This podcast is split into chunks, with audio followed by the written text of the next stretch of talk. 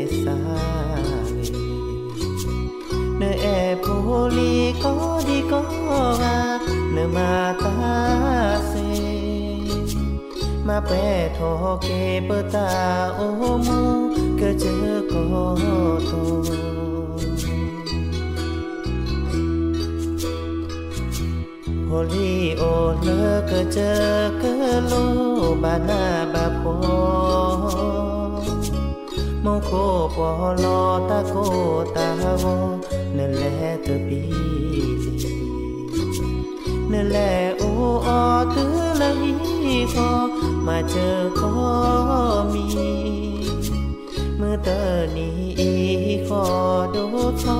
เลือทอเปทอ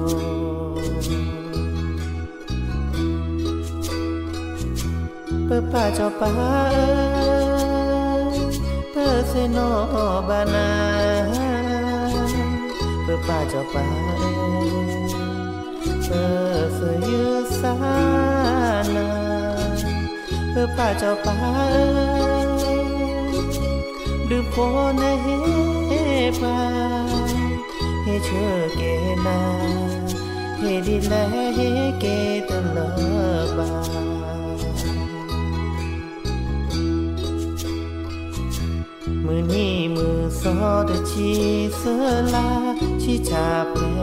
ทอ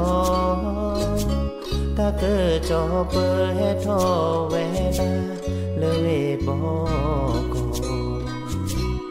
พื่อป่าจอป่า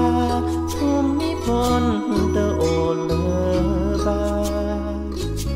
โพลีก็งาแม่ที่ยาลอสคือก็จอเต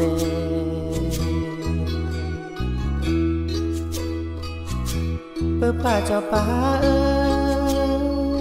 เกเยเกเกมือมือเพื่อป่าจอป่าเออเกมือมือ อป้าเจ้าป้าเอ้ย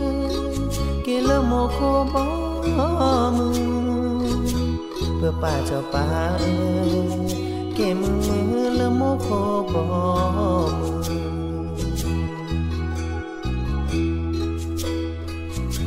ตาพี่ตามาเลยป้าเจ้าป่ามาเจอเหตุปลา ตาโซเหสาเลปา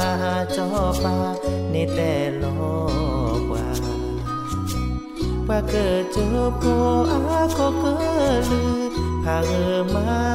เกเปิเกิดแก่เกเนโพเนลีเลอาเกว่า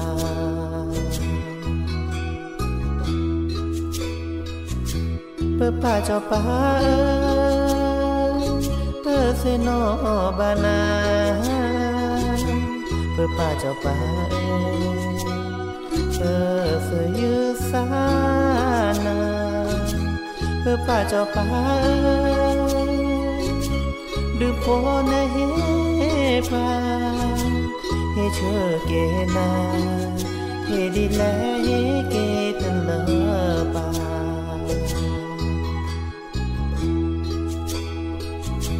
เพื่อป้าเจ้าป้าเอ้ยเก่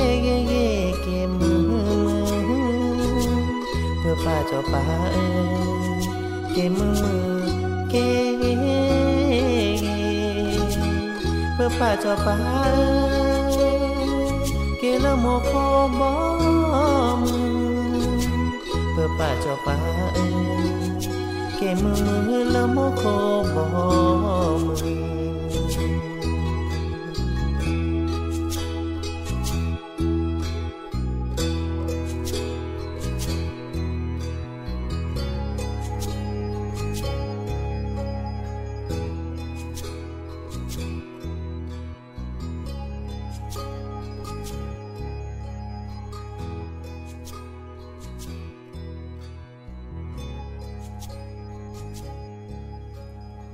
พอของแผ่นดินป่าจอปา กับบทเพลงที่สะท้อนถึงความรู้สึกของคนไทยแม้ว่า จะเป็นภาษาที่เราไม่สามารถทำความเข้าใจ แต่ดิฉันคิดว่าเราเข้าใจในเรื่องของอารมณ์ความรู้สึกและความรัก ด้วยความที่เรามีความรู้สึกเดียวกัน ไม่ต่างกันนะคะ ไม่ว่าจะเป็นคนไทยเชื้อชาติใด ภาษาไหนก็ตาม ตอนรับคุณฟังเข้าสู่ห้องสมุดหลังไม้ค่ะ กับวันนี้ที่จะเป็นตอนสุดท้ายของหนังสือหัวใจของแผ่นดิน หนังสือที่จัดทำโดยทีมข่าวศิลปะวัฒนธรรมและบันเทิง สถานีโทรทัศน์ไทย PBS ที่รวบรวมข้อมูลว่าด้วยเรื่องพระราชพิธีถวายพระเพลิงพระบรมศพมาอย่างประณีต ห้องสมุดหลังใหม่เป็นห้องสมุดที่คุณสามารถจะเข้ามาฟังเมื่อไหร่ก็ได้นะคะ แล้วก็เนื่องจากหนังสือเล่มนี้มีผู้ต้องการมากมาย แต่ขณะเดียวกันก็อาจจะมีอีกไม่ไม่ไม่น้อยนะคะ ที่ไม่มีโอกาสได้รับหนังสือเล่มนี้ ก็สามารถที่จะมาคลิกฟังจากห้องสมุดหลังใหม่ได้ค่ะ ถ่ายทอดเป็นสื่อเสียงเอาไว้ทั้งหมด 3 ตอน ตอนนี้จะเป็นตอนสุดท้ายนะคะ www.thaipbsradio.com กับดิฉันรัศมีมณีนินค่ะ วันนี้จะเป็นรายละเอียดเกี่ยวกับเรื่องของฉากบังเพลิง มีเรื่องของประติมากรรมสุนัขทรงเลี้ยง มีเรื่องของคตินาคในราชรถ แล้วก็พิธีกรรมความตายในอุตสาคเนค่ะ ก็เป็นความรู้ที่น่าสนใจ ทั้งสิ้น ถ้าคุณฟังพร้อมแล้ว เราไปติดตามฟังกันต่อเลยนะคะ กับตอนสุดท้ายของหนังสือหัวใจของแผ่นดิน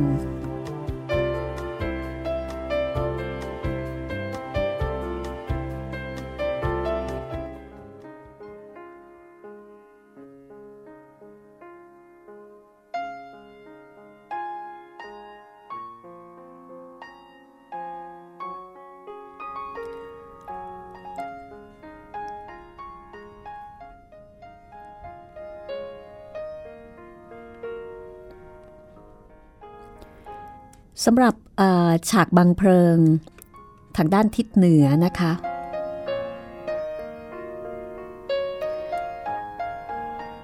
ต้องย้อนทวนความกันสักนิดค่ะ เกี่ยวกับเรื่องของฉากบังเพลิง ในครั้งนี้มีการทำฉากบังเพลิง เป็นภาพนารายอวตารรวม 8 ปาง ตามคติความเชื่อเรื่องพระมหากษัตริย์ เป็นองค์นารายอวตารปราบยุคเข็น แล้วก็ทางด้านล่างทำเป็นภาพโครงการอันเนื่องมาจากพระราชดำริ 24 โครงการ แยกตามหมวดดินน้ำลมไฟค่ะ ซึ่งเป็นเสมือนเครื่องบันทึกพระมหากรุณาธิคุณตลอดรัชกาลอันยาวนาน 70 ปี ทางด้านทิศเหนือเป็นหมวดน้ำ เป็นภาพนารายอวตารปางที่หนึ่ง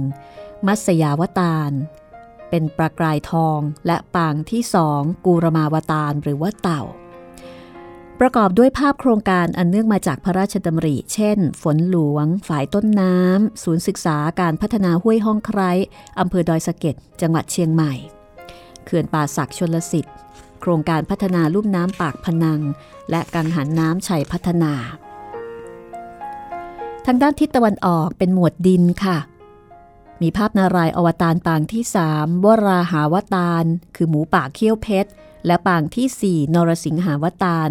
ครึ่งสิ่งครึ่งคนนะคะ ประกอบด้วยภาพโครงการอันเนื่องมาจากพระราชดำริ ได้แก่โครงการการปรับปรุงดินกรวด ศูนย์การศึกษาการพัฒนาห้วยห้องไคร้ดินเค็ม ศูนย์ศึกษาการพัฒนาอ่าวคุ้งกระเบน ดินทราย ศูนย์ศึกษาการพัฒนาเขาหินซ้อน ดินดาลุกรัง ศูนย์ศึกษาการพัฒนาห้วยทราย ดินพรุและดินเปรี้ยว ศูนย์ศึกษาการพัฒนาพิกุลทอง นี่คือว่าด้วยหมวดดินค่ะ ทางทิศตะวันออก ทางทิศใต้เป็นหมวดไฟ แทนด้วยนารายอวตารปางที่ 6 ปรสุรามาวตารนะคะ ผู้ใช้ขวานเป็นอาวุธ และปางที่ 7 รามาวตารก็คือปางที่อวตารเป็นพระรามนั่นเองประกอบด้วยภาพโครงการสกัดน้ำมันจากสบู่ดำ ศูนย์ศึกษาการพัฒนาภูพาน โรงงานผลิตไบโอดีเซล ศูนย์ศึกษาการพัฒนาพิกุลทอง เชื้อเพลิงอัดแท่ง แกรบอัดแท่ง โครงการสวนพระองค์สวนจิตรลดาก๊าซชีวภาพ พลังงานเซลล์แสงอาทิตย์ ผลิตกระแสไฟฟ้า แล้วก็กังหันน้ำผลิตไฟฟ้าที่ประตูน้ำคลองลัดโพ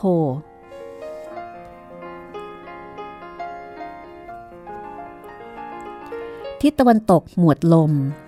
มีภาพนารายอวตารปางที่ 8 กฤษณาวตารและปางที่ 10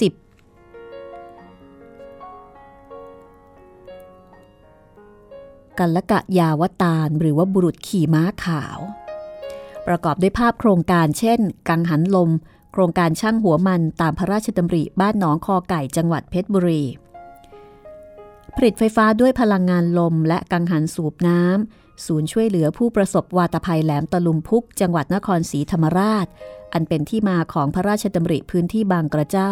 อำเภอพระประแดง จังหวัดสมุทรปราการ เป็นพื้นที่สีเขียวและปลอดของกรุงเทพ เนื่องจากลมมรสุมจากอ่าวไทย จะพัดพาอากาศบริสุทธิ์ที่ผลิตจากพื้นที่นี้เข้าฟอกอากาศเสียในกรุงเทพเป็นเวลา 9 เดือน นอกจากภาพด้านหน้าที่มีความประณีตงดงามแล้ว ด้านในยังมีความหมายลึกซึ้ง โดยออกแบบบนพื้นหลังเป็นสีชมพู ประดับตราสัญลักษณ์พระปรมาพิไทยย่อพอปรอประกอบด้วยเหล่าบัวสวรรค์จำลองสวรรค์ชั้นดุสิตอันเป็นที่พำนักของพระโพธิสัตว์ก่อนเสวยชาติ ขนาบซ้ายขวาด้วยดอกมณฑาทิพย์ดอกไม้สวรรค์ แสดงนัยยะถึงการถวายสักการะอย่างสูงสุด นอกจากนี้ยังออกแบบเป็นกลุ่มบัวสวรรค์ โดยสอดแทรกสัญญลักษณ์ต่างๆ สื่อถึงพระมหากรุณาธิคุณ เช่น ปลานินซึ่งเป็นพันปลาพระราชทาน รวงข้าวหมายถึงความใส่พระราชหฤทัยพัฒนาพันธุ์ข้าว ยาแฝกระลึกถึงการอนุรักษ์ดินน้ำตามแนวพระราชดำริ หยาดฝน สื่อถึงฝนหลวงและน้ำพระราชหฤทัย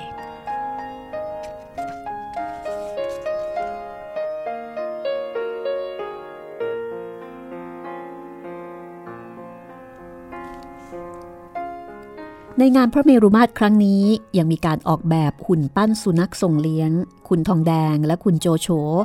ติดตั้งบริเวณพระจิตตกาทานด้วย คุณทองแดงเป็นสุนัขเพศเมีย ลูกของแดง สุนัขจรจัดบริเวณถนนพระราม9ที่ในหลวงรัชกาลที่9ส่งเลี้ยงไว้ประติมากรรมมีความพิเศษตรงที่ไม่เหมือนจริง เป็นศิลปะเชิงนามธรรม ตีความตามพระราชนิพนธ์เรื่องทองแดง มีการสื่อถึงความถ่อมตัว นอบน้อมและอ่อนโยน และปั้นให้ให้ยึดตัวเกินจริงเล็กน้อยนะคะ คือให้มีการยืดตัวเกินจริง เพื่อให้ดูสง่างาม เนื่องจากในหลวงรัชกาลที่ 9 เคยตรัสว่าคุณทองแดง สง่าเหมือนม้า นอกจากนี้ยังสื่อถึงความซื่อสัตย์กตัญญูผ่านแววตา แล้วก็เพิ่มเติมลูกเล่นปลอกคอหูกระต่าย เพื่อให้สุนัขทรงเลี้ยง ดูสุภาพเหมาะกับงานสำคัญ ส่วนคุณโจโฉเป็นสุนัขทรงเลี้ยงพันบ็อกเซอร์ ช่วงปี 2500 เป็นสุนัขที่มีความฉลาด แสนรู้ และมีอิริยาบถชวนยิ้ม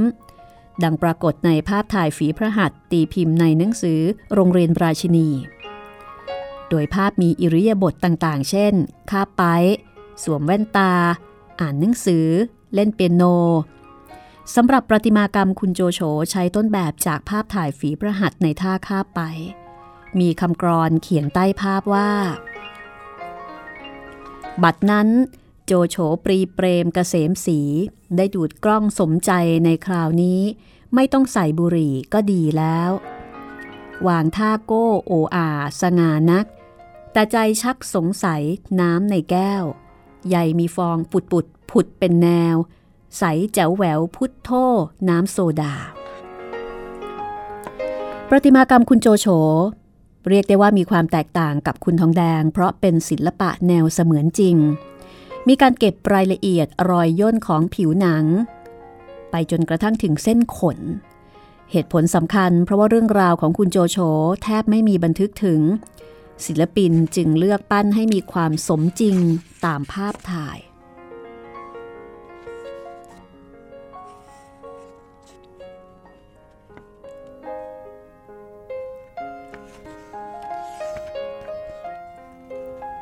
ในหน้าที่ 42 ของหนังสือหัวใจของแผ่นดิน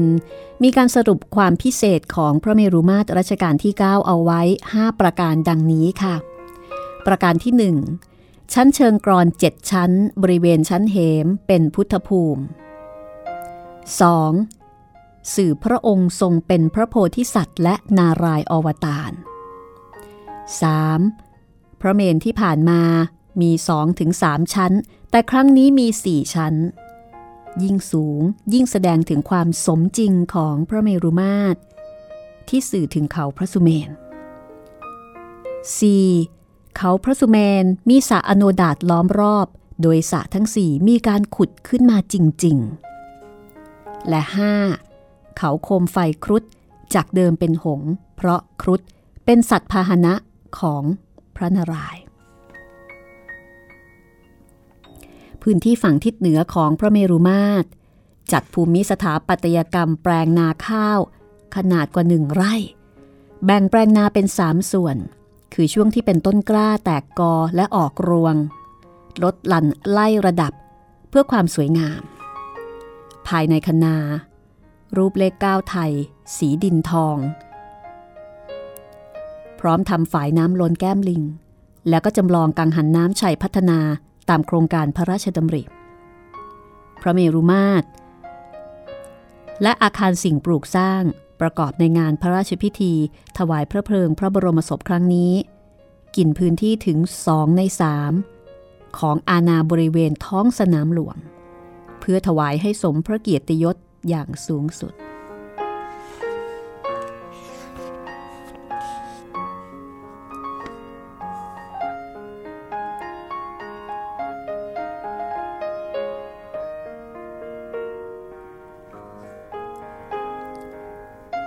อีกส่วนหนึ่งที่น่าสนใจ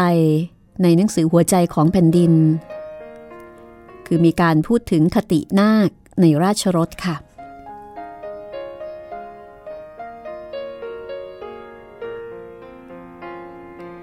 จากเอกสารจดหมายการพระศพ สมเด็จพระรูปวัดพุทธไทยสวรรค์กรุงเก่า มีการกล่าวถึงพระมหาพิชัยราชรถกิษดาทาน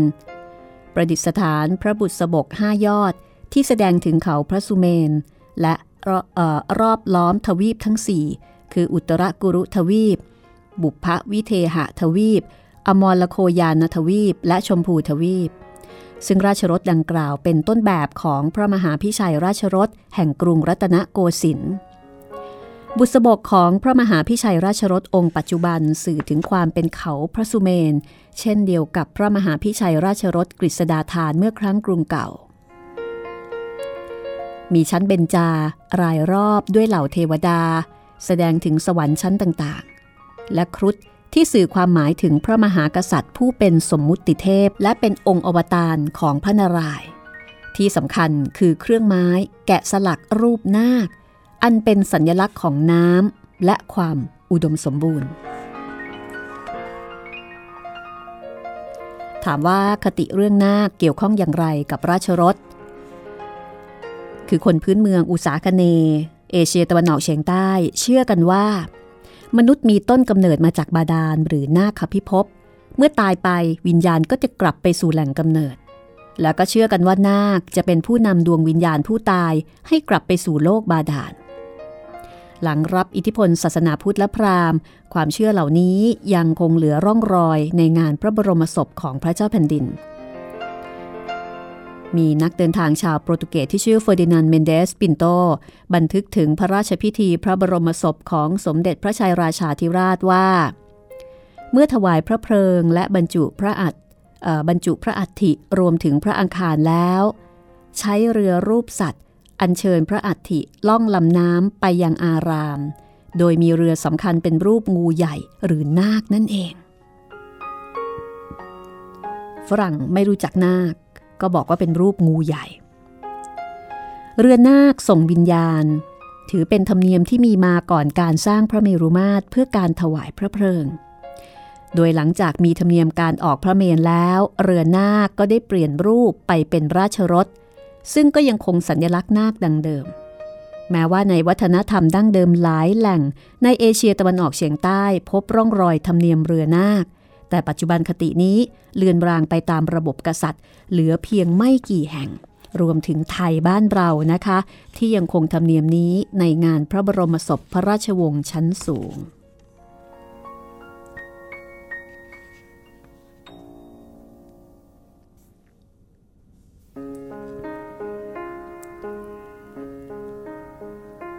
ในพระราชพิธีถวายพระเพลิงพระบรมศพในหลวงรัชกาลที่ 9 มีการบูรณะปฏิสังขรณ์ราชรถราชยานครั้งใหญ่ ได้แก่พระมหาพิชัยราชรถ ราชรถน้อยสามองค์ พระยานมาศสามลำคาญสององค์ พระที่นั่งราเชนทรยานและเกรนบันไดนาคสองชุด นับเป็นครั้งแรกในรอบ 200 ปีค่ะ ที่มีการเปลี่ยนกระจกเก่าตั้งแต่ฐานจนถึงยอดพระมหาพิชัยราชรถ โดยล้างรักที่งานซ้อนไม้ทั้งหมด เพื่อแกะคัดลายให้มีความคมชัด ซึ่งกลุ่มวิทยาศาสตร์เพื่อการอนุรักษ์กรมศิลปากร มีบทบาทสำคัญในการร่วมบูรณะ วิเคราะห์ภาพถ่ายจากกล้องจุลทรรศน์ เพื่อดูโครงสร้างความผุพังของไม้และความถูกต้องตามหลักวิชาการ คือทั้งในแง่ของศิลปะและวิทยาศาสตร์ค่ะ อย่างภาพเทพนม แกะสลักจากไม้สักทองของพระมหาพิชัยราชรส หลังจากล้างรักออกทั้งหมดก็ทำให้เห็นผิวในและลวดลายแกะสลักของช่างชั้นครู ตั้งแต่ต้นกรุงรัตนโกสินทร์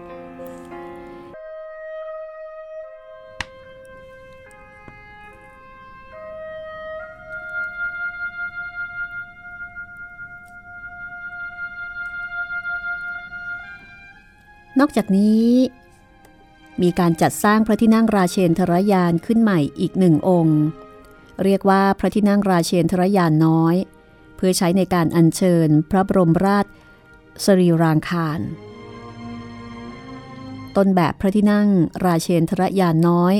มาจากพระที่นั่งราเชนทรยานองค์เดิมที่ถือเป็นผลงานช่างชั้นครู มีองค์ประกอบทั้งหมด 20 ส่วน ไม่ต่างจากต้นแบบเพียงแต่ปรับให้มีขนาดบุษบกย่อมกว่า และปรับจากกระจังปฏิญาณรวนเป็นกระจังปฏิญาณเพื่อให้มีความแตกต่าง แล้วก็ในการนี้มีการจัดสร้างราชรถปืนใหญ่ขึ้นมาสามองค์ โดยกรมสรรพวุธทหารบก ถอดแบบมาจากปืนใหญ่ภูเขา 51 ซึ่งประจำการในกองทัพบบกมาตั้งแต่สมัยรัชกาลที่ 6 โดยคัดเลือกปืนใหญ่ที่สมบูรณ์ที่สุดมาสามกระบอก ถอดปืนใหญ่ออก เหลือเพียงโครงสร้างหลักที่ใช้ทำราชรถ เพื่อจัดสร้างและประดับฐานรองพระบรมโกศราชรถปืนใหญ่ใช้ในการอัญเชิญพระบรมโกศของพระมหากษัตริย์ และพระโกศพระบรมวงศ์ที่ทรงรับราชการทหาร แทนพระยานมาสสามลำคาญ ธรรมเนียมนี้เกิดขึ้นในรัชกาลที่ 6 ในการพระราชพิธีพระราชทานเพลิงพระศพ จอมพลพระเจ้าบรมวงศ์เธอกรมหลวงนครชัยศรีสุรเดชเมื่อพศ 2459 เป็นครั้งแรก แล้วก็ครั้งหลังสุดในการพระราชพิธีถวายพระเพลิงพระบรมศพ พระบาทสมเด็จพระปรเมนทรมหาอานันทมหิดล พระอัธมรามาธิปดินทรรัชกาลที่ 8 เมื่อพศ 2493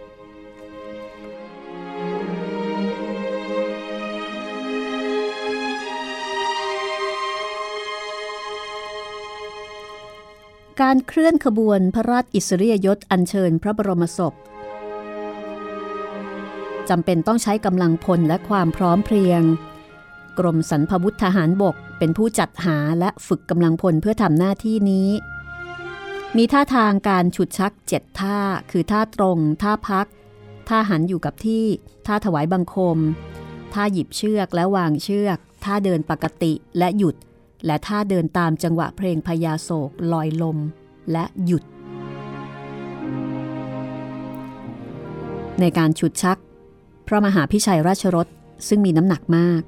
จะใช้เชือกป่านมนิลา ซึ่งมีความเหนียว แข็งแรง และมีความยืดหยุ่นน้อยกว่าเชือกเปอร์ลอน ซึ่งใช้ฉุดชักราชรถองค์อื่น ๆ ซึ่งทางกรมอู่ทหารเรือเป็นผู้รับผิดชอบในการถักเชือก แล้วก็มีวิธีการเหมือนถักเชือกเรือ โดยใช้ไม้มะนาวป่า ซึ่งทหารเรือใช้ในการทำห่วงเชือกอยู่แล้ว เพราะว่าเนื้อไม้มีความละเอียดลื่น ไรเซียน เชือกที่ได้จะมีความเหนียวแน่น แล้วก็จากนั้นก็นำไปหุ้มด้วยผ้าแดงโทเร แล้วเย็บด้วยมือเก็บรายละเอียดให้เรียบเนียนที่สุด เรียกว่า สอยพันลำซึ่งต้องใช้ความประณีต ลงฝีเข็มทีและแน่นกว่าการเย็บจักร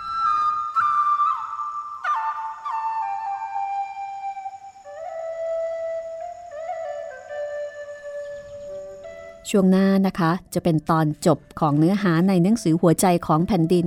กับเรื่องพิธีกรรมความตายในอุษาคเนค่ะ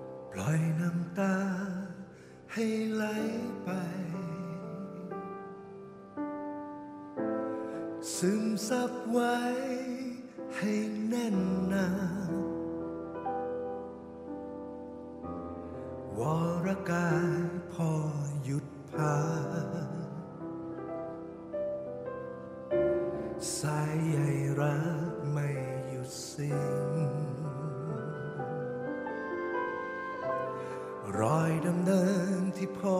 วางไว้ ดังโคมไฟสองแผ่นดิน มุ่งทำดีมันทำกิน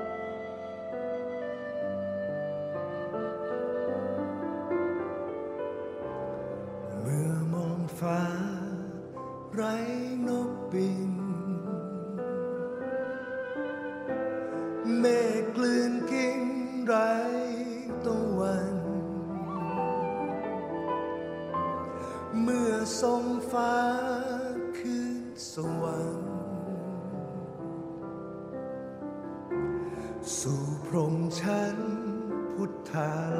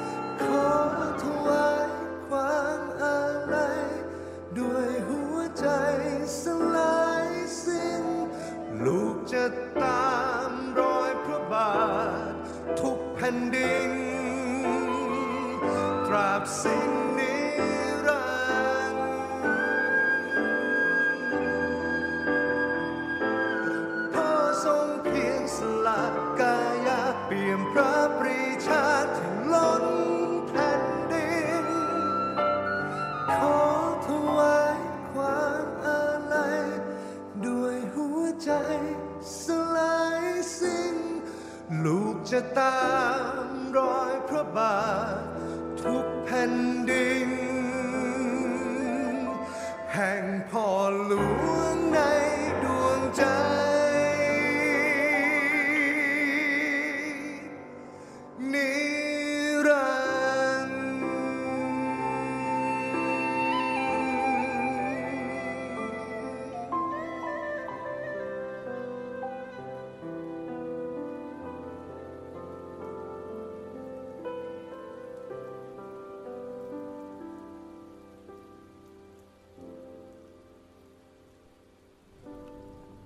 คุณกำลังติดตามห้องสมุดหลังใหม่นะคะ กับการนำเสนอเนื้อหาสาระ จากหนังสือหัวใจของแผ่นดิน ซึ่งจัดทำโดยฝ่ายข่าวศิลปะ วัฒนธรรมบันเทิง สถานีโทรทัศน์ไทย PBS ค่ะ ซึ่งเป็นหนังสือที่แจกให้กับผู้ชมผู้ฟังที่สนใจ แล้วก็เปิดให้ลงทะเบียนรับ แต่ก็ยังมีมีอีกจำนวนไม่น้อยนะคะ ที่ มาไม่ทัน หนังสือหมดแล้วก็ยังไม่ได้รับหนังสือนี้ ก็สามารถที่จะมาคลิกฟังได้จากรายการห้องสมุดหลังใหม่ค่ะ ถ่ายทอดเป็นสื่อเสียงไว้ 3 ตอนด้วยกัน วันนี้จะเป็นตอนสุดท้ายนะคะ แล้วก็เรื่องราวในช่วงที่ 2 ก็จะเป็นเรื่องของพิธีกรรมความตายในอุษาคเน ซึ่งในหนังสือเล่มนี้ ก็ได้กล่าวถึงหลักฐานเก่าสุดเกี่ยวกับพิธีศพในไทย ราวหนึ่งหมื่นปีมาแล้ว คือการฝังศพแบบวางราบเหยียดยาว ซึ่งพบที่จังหวัดกระบี่และจังหวัดแม่ฮ่องสอน ไม่มีพิธีกรรมซับซ้อน คือเมื่อมีคนตาย เอาศพไปฝัง ก็เป็นอันเสร็จพิธี สถานที่ทำศพหรือทิ้งศพเรียกกันในภายหลังว่า ป่าเลว หรือป่าเฮวบางออกเสียงเปลวส่วนภาคกลางเรียกป่าช้า ความหมายเดียวกับเลว มักใช้ควบว่าเลวซามต่ำช้า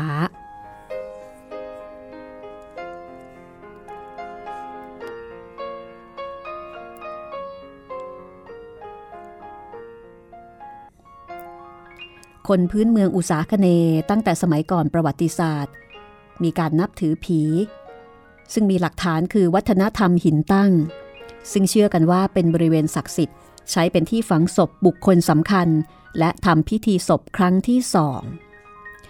ซึ่งชุมชนโบราณที่มีอายุประมาณ 1,000ถึง3,000 ปีหลายแห่ง มีร่องรอยของวัฒนธรรมหินตั้ง เช่น Stonehenge มรดกโลกทางตอนใต้ของอังกฤษ และวัฒนธรรมโมอาย หมู่เกาะอีสเตอร์ ประเทศชิลี รวมไปถึงทุ่งไหหินในลาว ก็จัดเป็นวัฒนธรรมหินตั้งแห่งหนึ่งที่มีชื่อเสียงในเอเชียตะวันออกเฉียงใต้ แม้แต่ในไทยก็พบวัฒนธรรมหินตั้ง และร่องรอยพิธีกรรม เกี่ยวข้องกับการบูชายันและผีหลายแห่ง เช่น เมืองฟ้าแดดสงยาง จังหวัดกาฬสินธุ์เมืองอู่ทอง จังหวัดสุพรรณบุรี จังหวัดลำปาง และจังหวัดสุขโขทัยหลังรับพุทธศาสนา หินตั้งที่เคยใช้ในการบูชาผี หรืออำนาจเหนือธรรมชาติ ก็กลายมาเป็นใบเสมาหินตั้ง ใช้ปักกำหนดเขตพระอุโบสถ หรือสถานที่ทำพิธีกรรมในพระพุทธศาสนา แล้วก็มีความเชื่อ แต่โบราณการว่า คนตาย เพราะขวัญหายจากร่าง หาทางกลับไม่ถูก จึงต้องทำพิธีเรียกขวัญ โดยการร้องรำทำเพลงให้คลึกครื้นเสียงดังที่สุด เชื่อว่าขวัญจะกลับคืนร่างตามเสียงที่ได้ยิน ครั้นนานวัน ขวัญหายถาวรจึงต้องเชิญขวัญไปเมืองฟ้า เพื่อไปอยู่ในดินแดนเดียวกับบรรพบุรุษ ซึ่งอาจอยู่อีกฝั่งหนึ่งของห้วงน้ำหรือบนยอดเขาสูง บรรพบุรุษณดินแดนแห่งนั้น จะคอยคุ้มครองตราบที่ลูกหลานยังรักษาความสัมพันธ์ โดยติดต่อกันผ่านพิธีกรรม และหนึ่งในนั้นก็คือการทำศพบางกลุ่มชาติพันธุ์เชื่อว่า ขวัญคนตายต้องกลับถิ่นเดิมทางน้ำจึงเอาศพใส่ภาชนะคล้ายเรือไปไว้ในแหล่งศักดิ์สิทธิ์ เช่น ถ้ำหรือเพิงผา บางกลุ่มใช้วิธีสลักรูปเรือไว้บนภาชนะสำริดใส่ศพ ตัวอย่างลงไม้รูปร่างคล้ายเรือ ราว 2,500 ปีมาแล้ว ที่พบในถ้ำจังหวัดแม่ฮ่องสอน คือหลักฐานทางโบราณคดี แสดงถึงความเชื่อเรื่องการส่งขวัญขึ้นเมืองฟ้าไปทางน้ำ ประเพณีการทำศพสมัยโบราณ พบโดยทั่วไปมีอยู่สองแบบค่ะ คือแบบฝังทั้งโครงโดยใส่หีบหรือโลง กับปล่อยให้เนื้อหนังหลุดลุ่ย แล้วนำกระดูกมาใส่ไห ซึ่งเรียกกันว่าพิธีศพครั้งที่สอง ส่วนการเรียกขวัญทำโดยการร้องรำทำเพลงอย่างสนุกสนาน เป็นความเชื่อดั้งเดิมของผู้คนที่นับถือศาสนาผีเมื่อหลายพันปีมาแล้ว โดยเชื่อกันว่า เครื่องประโคมงานศพด้วยปีคล้องกรอง เวลานั้นคือต้นแบบของปีพาดงานศพในปัจจุบันนั่นเอง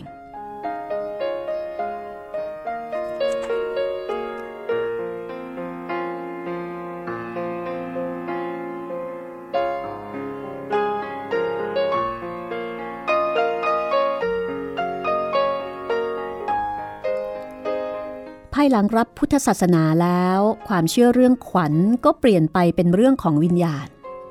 วิญญาณที่เกิดมาเพื่อใช้กรรม พอหมดกรรมก็ไปเกิดใหม่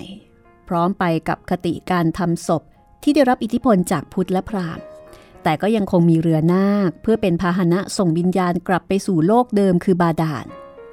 ความเชื่อนี้ยังคงสืบเนื่องต่อมาในกลุ่มคนบางกลุ่มและชนชั้นสูง ในงานพระบรมศพพระเจ้าแผ่นดินสมัยกรุงศรีอยุธยา จะมีการอัญเชิญพระอัฐิและพระสรีรางคารไปทำพิธีทางน้ำต่อมาเมื่อเกิดประเพณีออกพระเมรุมาตรเรือนาคจึงเปลี่ยนรูปเป็นราชรถ โดยยังคงสัญลักษณ์เรือนาคศักดิ์สิทธิ์และคติคืนสู่สวรรค์ในรูปการจำลองเขาพระสุเมน ความเชื่อดั้งเดิมของผู้คนส่วนใหญ่ในเอเชียตะวันออกเฉียงใต้เลือนไป เพราะส่วนหนึ่งไร้ระบบกษัตริย์ เหลือเพียงไม่กี่แห่งที่ยังคงสืบสารงานพระศพในราชวงศ์ชั้นสูง เช่น กัมพูชา ในงานพระราชพิธีถวายพระเพลิง พระบรมศพ พระบาทสมเด็จพระนโรดมศรีหนุ ที่มีการสร้างพระเมรุมาตรที่เรียกพระเมรุทองเหมือนกับไทย แล้วก็มีพระราชพิธีคล้ายๆกันหลายอย่าง เช่น ขั้นตอนการเก็บพระบรมอัฐิ มีธรรมเนียมแต่โบราณคือแจงพระรูป หมายถึงวิธีเอาเท่าฐาน และกระดูกศพที่เผาเสร็จแล้วบนกองฟอนมาเรียงลำดับเป็นอย่างรูปคน ให้หัวอยู่ทางทิศตะวันตก แล้วหันกลับมาทิศตะวันออก โดยกัมพูชาเรียกว่าแปรรูป รูปรอยความเชื่อนี้ยังเห็นชัดเจนในพิธีกรรมศพของชาวบาหลีค่ะ ตั้งแต่สามัญชน จนถึงชนชั้นสูง ยังคงให้ความสำคัญกับพิธีกรรมศพเป็นที่สุด โดยเฉพาะพิธีศพครั้งที่สองรูปแบบพิธีกรรมตามความเชื่อดั้งเดิมของชาวบาหลี แทบไม่เปลี่ยน โดยเฉพาะพิธีกรรมศพในราชวงศ์ชั้นสูง ซึ่งมีหลายอย่าง คล้ายการทำศพเจ้านายของไทย เช่น ในงานพระพิธีศพปราณี อิดาเดวาอากุง อิสตรีปุตรา นอกจากเป็นราณีของอดีตกษัตริย์ แห่งกรุงกุง ยังสืบเชื้อสายจากราชวงศ์ชั้นสูง เมื่อสิ้นพระชนจึงได้รับการถวายพระเกียรติยศสูงสุด โดยการสร้างวาดา 11 ชั้น ใช้อัญเชิญพระศพ โดยวาดานี้มีหน้าที่เป็นทั้งราชรถและพระเมนรวมกัน สร้างด้วยโครงสร้างไม้ไผ่ ต่อกันขึ้นไปเป็นยอดสูง ตั้งอยู่บนแคร่ขนาดใหญ่ แล้วก็มีการยกพระศพขึ้นไป บรรจุบนยอดวาดา ต้องสร้างทางเอียงลาดช่วงยาวด้วยไม้ไผ่ ที่เรียกกันว่าบาเด แล้วก็ใช้คนหลายคน ช่วยกันค่อยๆ หามพระศพขึ้นไป วาดานี้สร้างตามความเชื่อเรื่องจักรวาลเหมือนกันนะคะ ฐานเป็นเต่าร้อยรัดด้วยนาควาสุกรีและอนันตนาคราช ด้านบนมีหน้าการขนาดใหญ่สยายปีก แทนผืนป่าสูงตระงานและขุนเขา เนื้อขึ้นไปประกอบด้วยหลังคาหลายชั้น สื่อถึงแดนสวรรค์ในชั้นต่างๆ ความสูง 28 เมตร น้ำหนัก 6 ตัน ใช้คนสลับกันหามครั้งละ 450 คน ในการถวายพระเพลิงพระศพ จะอัญเชิญพระศพไว้ในหุ่นโคสีดำ โดยหุ่นโคจะถูกเผาไปพร้อมกับพระศพ เชื่อกันว่าจะพาดวงพระวิญญาณสู่สวรรค์ จากนั้นจึงเก็บพระอัฐิและนำพระอังคารไปลอยทะเลที่หาดจุมไป คงความหมายของการส่งดวงวิญญาณกลับสู่ดินแดนบรรพบุรุษที่จากมา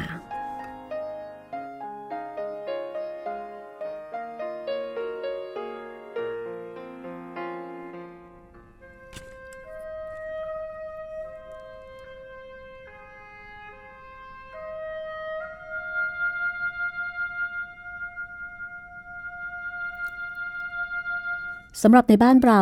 ยุคแรกที่มีการออกพระเมรุมาตร อยู่ในสมัยกรุงศรีอยุธยา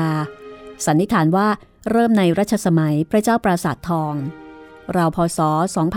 2181 ซึ่งมีการรับเอาประเพณีเขมรมาหลายอย่าง แต่แทนที่จะสร้างด้วยศิลาขนาดใหญ่เช่นนครวัดก็ทำเป็นเครื่องไม้ เน้นความอลังการ ในขณะที่เวลานั้นรัษฎรทั่วไปยังคงเผาศพบนเชิงตะกอนแบบง่าย ๆ ต่อมาสมัยต้นรัตนโกสินทร์สมเด็จพระบวรราชเจ้า มหาสุรสิงหนาถกรมพระราชวังบวรสถานมงคลในรัชกาลที่หนึ่งมีพระราชดำริสร้างพระเมนปูนถาวรที่วัดสุวรรณารามบางกอกน้อยขึ้นเป็นครั้งแรก แล้วนำมาสร้างถวายวังหลวงที่วัดอรุณราชวรารามอีกแห่งหนึ่ง เพื่อเป็นที่เผาศพผู้มีบรรดาศักดิ์ชั้นรอง จากที่เคยทำที่เมนกลางเมือง แต่เมื่อถึงคราวใช้งานจริง เจ้าของงานกลับปลูกเมนผ้าขาวขึ้นต่างหาก ไม่ยอมใช้เมนปูน เนื่องจากเห็นว่าเป็นที่เผาศพสาธารณะมาตั้งแต่แรก จึงไม่สมควรที่พระบาทสมเด็จพระเจ้าอยู่หัวจะเสด็จเข้าไปพระราชทานเพลิง ต่อมาพระบาทสมเด็จพระนั่งเกล้าเจ้าอยู่หัวรัชกาลที่สามโปรดเกล้าให้สร้างเมนปูนอีกแห่งไว้ที่วัดสะเกตและใช้เผาศพเรื่อยมา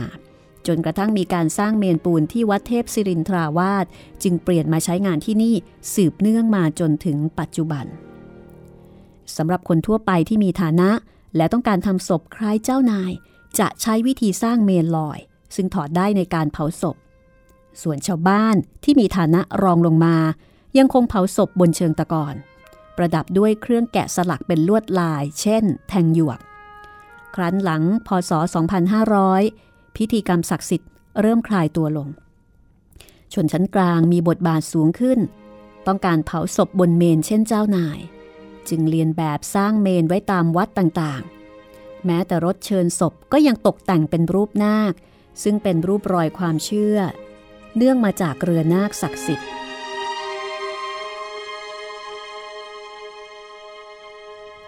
ทุกวันนี้การเผาศพบนเมน คือสิ่งที่แสดงฐานะและเชิดชูคุณงามความดีของผู้ที่ล่วงลับ และยังคงสัญลักษณ์เขาพระสุเมน อันหมายถึงภูเขากลางจักรวาล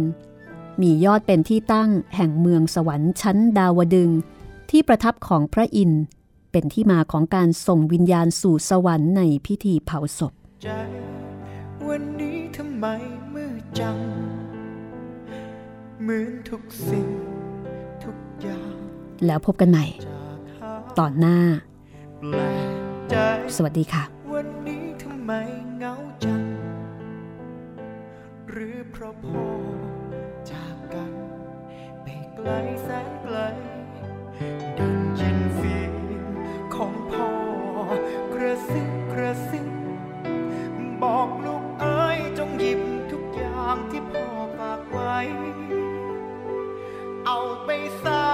า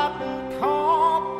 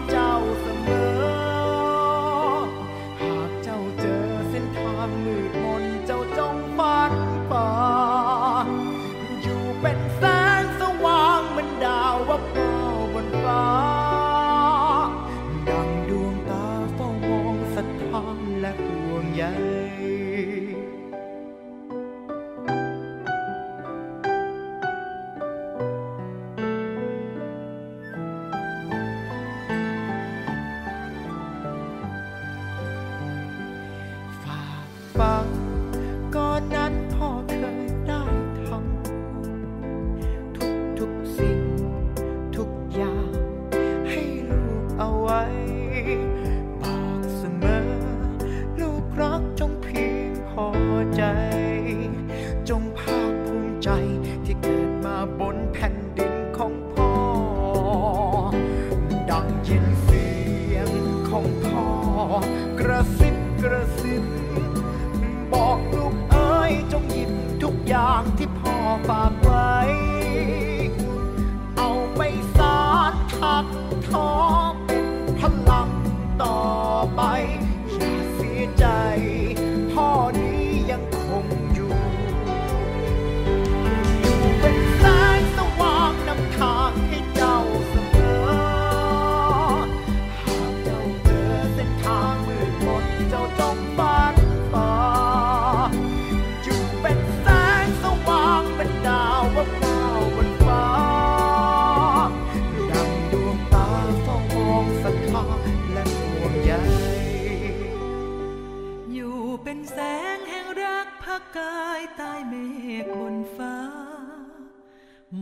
ึ้นมาลูกเอ๋ยจะยัง